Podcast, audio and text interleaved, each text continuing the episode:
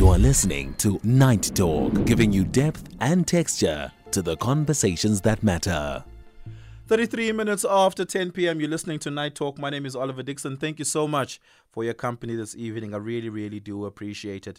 The relationship between the labor federations of this country and, for the most part, you know, the ANC has become increasingly fractious over the last couple of years.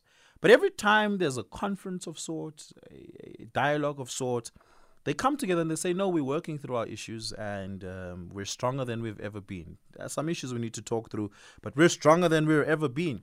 Similarly, over the last 10 years, labor unions have all experienced dwindling membership base numbers for a number of reasons. Some members just die out.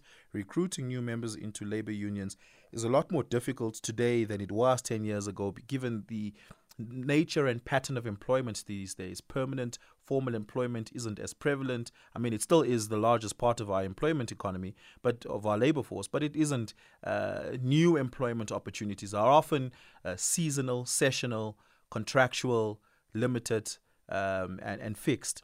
As a result, recruiting members into a labor union has become increasingly more difficult and it, be- and it has become a lot more contested a space. The competition uh, amongst labor unions is a lot more vociferous today than it was, say, 20, 25 years ago. So what does that translate to? It translates to into labor unions that are not growing. In fact, are shrinking. Labor labor unions also experience uh, uh, you know, splits. I, I, don't, I don't know if we can call them factional, but factional splits, if you will. That means that certain labor unions are not as big collectively as they were pre splits or pre, pre uh, uh, faction fractions. So, what does that mean about their power? How significant a influence do they still hold in the determination of the politics of our country? One, but also the outcome of electoral politics. I asked this question to ask what will be the role that labor unions and federations will be playing in our electoral politics that we're 10 months away from the polls here in South Africa? And joining me for this conversation is Matthew Parks, the spokesperson for the Congress of South Africa Trade Union, COSATU, as well as Dr. Dale McKinley, is a research and educational officer at the International Labor Research and Information Group. Uh, Dr. McKinley, I'll start with you. Good evening. Welcome to the show. Really, really do appreciate it. Good evening, uh, Oliver, and to your listeners. Are labor unions less fashionable today than they were two, three decades ago? I wouldn't call them less fashionable. I would simply say that unions have been left behind by the changes in the working class itself uh, or they haven't necessarily all been left behind, but they've uh, been standing still and, as you mentioned, have in numbers. Because let me just, you, you mentioned in your introduction that the majority of the labor force is permanent. That is not correct. The majority of the labor force in this country is casual, and a casual in many different kinds of ways. And this is particularly the case within the private sector, less so within the public sector. But uh, what has happened over the last 20, 25 years is a fundamental shifting of the nature of the workers and the working class. And as a result, unions have uh, been in, in the context of a dwindling membership, but also politically. Uh, in South Africa, uh, unless you're allied to a particular political party, like COSATU has been with the ANC, uh, then the, the context of, of, of the political uh, influences has waned as well in the context of the power to bring people onto the streets, workers, uh, shut down the economy, put pressure on the decision makers and the policy makers. So what you have in many cases is as you have a, a gap between what the leadership of a movement and a, and, a, and a labor movement or a union is saying in the official positions and the ability to translate that into politics and power on the ground.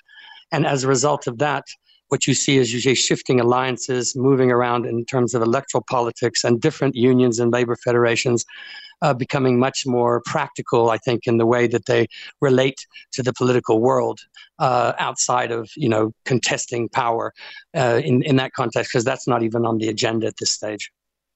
Yeah, so, so so let's just go back to that. You you argue that the working class of South Africa, I don't know if it's true for the rest of the world, but the working class in South Africa has changed from predominantly permanent to mostly casual. Uh, we've seen most of that happen in the private sector. That means Labour has far less influence over private capital, but continues to have influence over state power. Well, I, I, wouldn't necessarily say state power, as I would probably say that there are there's influences within very particular kinds of sectors. So where you have, for example, large unions such as NUMSA uh, within the metal and manufacturing industries and everything, its its power to negotiate better deals, negotiate higher wages, is greater, and it, it therefore carries along where unions are weaker politically is in the overall political and policy realm. So what you have is you have specific agreements. You can have specific unions getting uh, concessions from governments in the public sector, but the way in which government's macroeconomic policy and larger scale policy regime has taken place has basically told the unions to get lost essentially. Because if you if you think about what COSATU has said, what SAFTU has said, even FEDUSA, which is sort of a, a more mainstream political uh, positions, the, the, generally speaking, the government has not uh, implemented the kinds of economic policies that would benefit workers. So what you see is you see a dichotomy between the power uh, to be able to influence particular sectoral policies, but right. not on the macroeconomic side. Matthew Parks, spokesperson of COSATU, is also with us. Matthew, um, would you say, and perhaps because you are in the labor movement, I do have to ask you this from an insider's view have labor unions become less fashionable than, say, uh, two to three decades ago? Uh, no, they haven't. If you guys don't take my word for it, just take the, the membership figures from the Department of Labor. It's actually not true to say the union membership is dwindling. Um, unless you have dwindling being just that they're remaining as is. Doesn't mean they're great, but they're not dwindling. That, that's just a fa- factual correction. Union membership in South Africa is about 3 million out of about 60 million workers. So on face value, that looks quite bad. It's not great. It's about 27%. That wouldn't look good in normal mathematical terms, but it's been stable at that level for the past, you know, couple of decades. So that's good that it's, you know, managed to withstand quite a few economic structural shifts. I think Dale was kind of alluding to, you know, the rise of casualization and so forth which is often a sector which is very difficult for unions across the world to, to enter for obvious reasons. Yeah. But as bad as that kind of looks, when you think hey, only one out of one out of four workers is unionized, that's not great. But when you compare it to international trends, actually it's quite strong internationally. And if you look at other parts of the world, like in the United States, um, where unions really had to, got to you know, start ahead of the rest of the world in the 1800s, their union membership has decreased in the last few decades from about 30% to about 10% today. So it's a mixed bag. We actually expected as COSATU that our membership would take a significant hit during COVID-19 when we lost about 2 million jobs in the economy. We're actually quite surprised the membership didn't take a hit, actually began to increase because many unions wanted to join COSATU. They felt the protection of numbers. Um, also, many workers, when they see a crisis, like any other human being, they look, okay, how do I protect myself? How do I protect myself when I worry about my health and safety at the workplace because of COVID, the pandemic? How do I protect my job when I see retentions taking place left, right, and center, or how do I protect my wages and my conditions of service when I see employers across the sector undermining collective agreements and so forth. So it's a mixed bag. Um, okay. can, can, I then, just for clarity's sake, uh, where you started, is am I understanding you correct? Uh, to understand or to deduce to deduce from what you're saying that there are more South Africans unionized today than there were at the start of our democracy hasn't increased a huge amount. There is more, and that's you know there were some initial shifts why there was more because in 1994, before 1994, public servants were not able to unionize easily. Public service also was restricted to white people. So you had after 1994, you had a large amount of Africans, blacks, colors, Indians, etc. Being able to one join the public service and they're more inclined to join unions. Two, the unions could now organize in public service. It didn't have a hostile employer like you did before 1994 so that was a shift. Um, and of course, even across the private sector too, unions were recognized, the rights to unionize was put in the constitution and so forth. So there was an increase after 1994, and hence you saw COSATU peak at about 2 million members over a few years ago. So it's a mixed bag, and it is a big yeah. progress. And you'll find in certain sectors of the economy, the union density is very, very high, yeah. reaching almost 100%, like the mining industry, clothing industry, etc.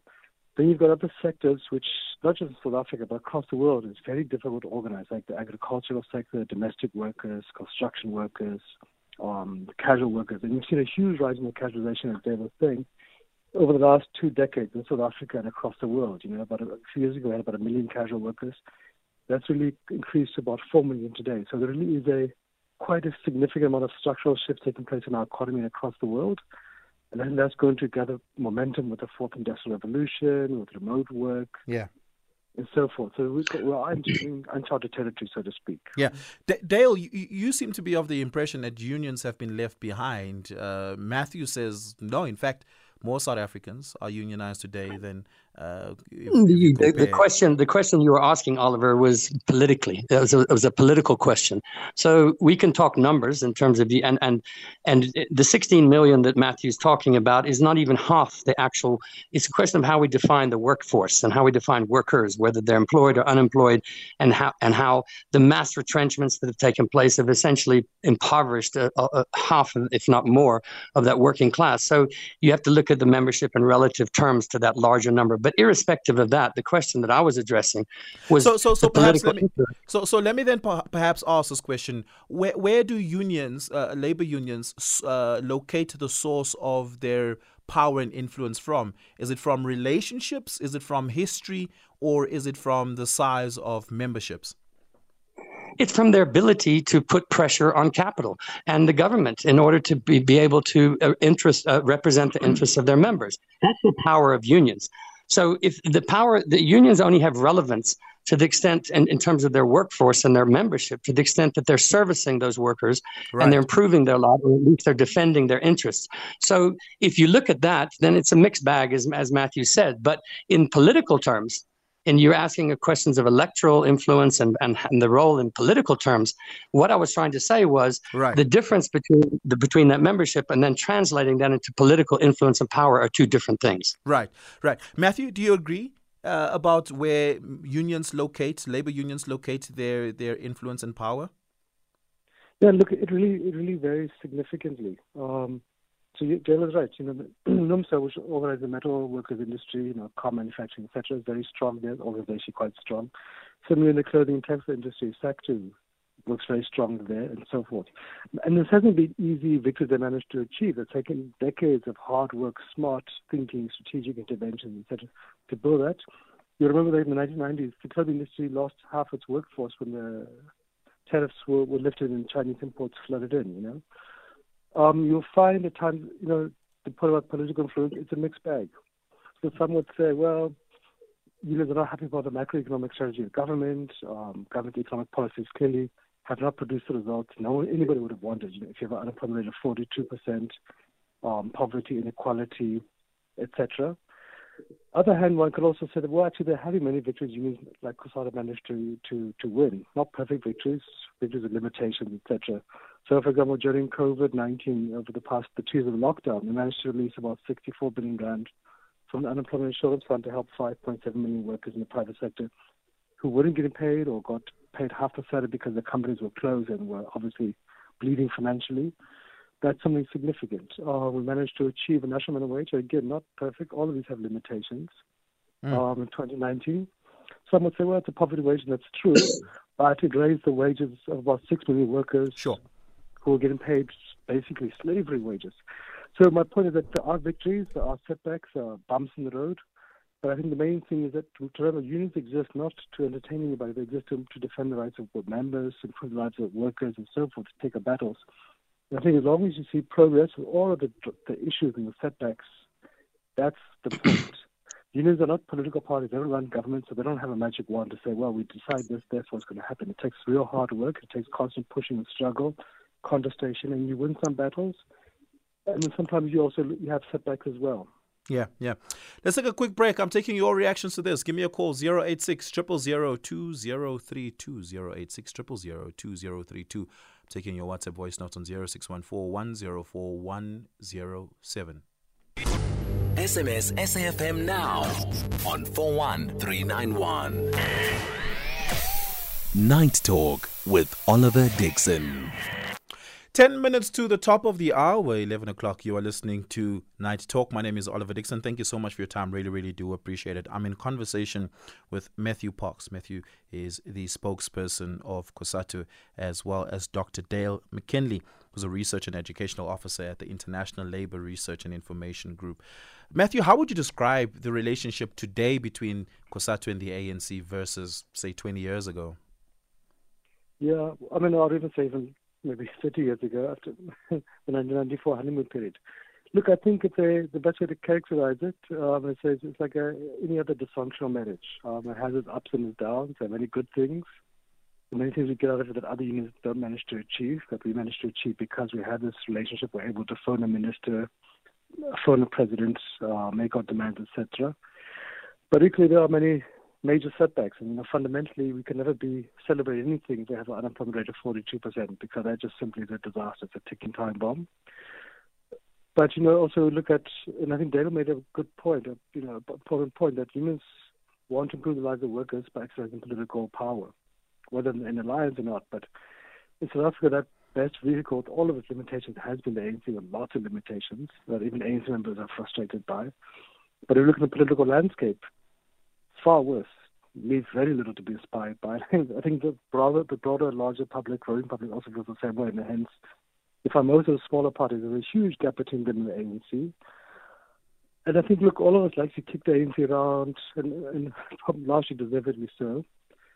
But I think also to be fair to the ANC, most of the demons it's facing, corruption, tenderpreneurship, factionism, all these social vices, to be fair to them, those vices are predominant in all political parties in South Africa, sadly. In fact, they're predominant across South Africa in all organizations, whether it's churches, civics, even unions have the same problem, and no one is immune to it. So I think it's a mixed bag. Um, but I mean, we, you know, workers have at each of our congress have decided that they want to support the ANC. They've raised sharply, privately and publicly, as we all know, their frustrations, but they also acknowledge that there are also good things we've managed to achieve, like recognition of trade unions, labor rights, many recent benefits people often tend to tend to take for granted. You know, recently we improved maternity leave benefits, for example, to cover stillborn births, miscarriages, and so forth. We uh, passed paid paternity leave. Yeah.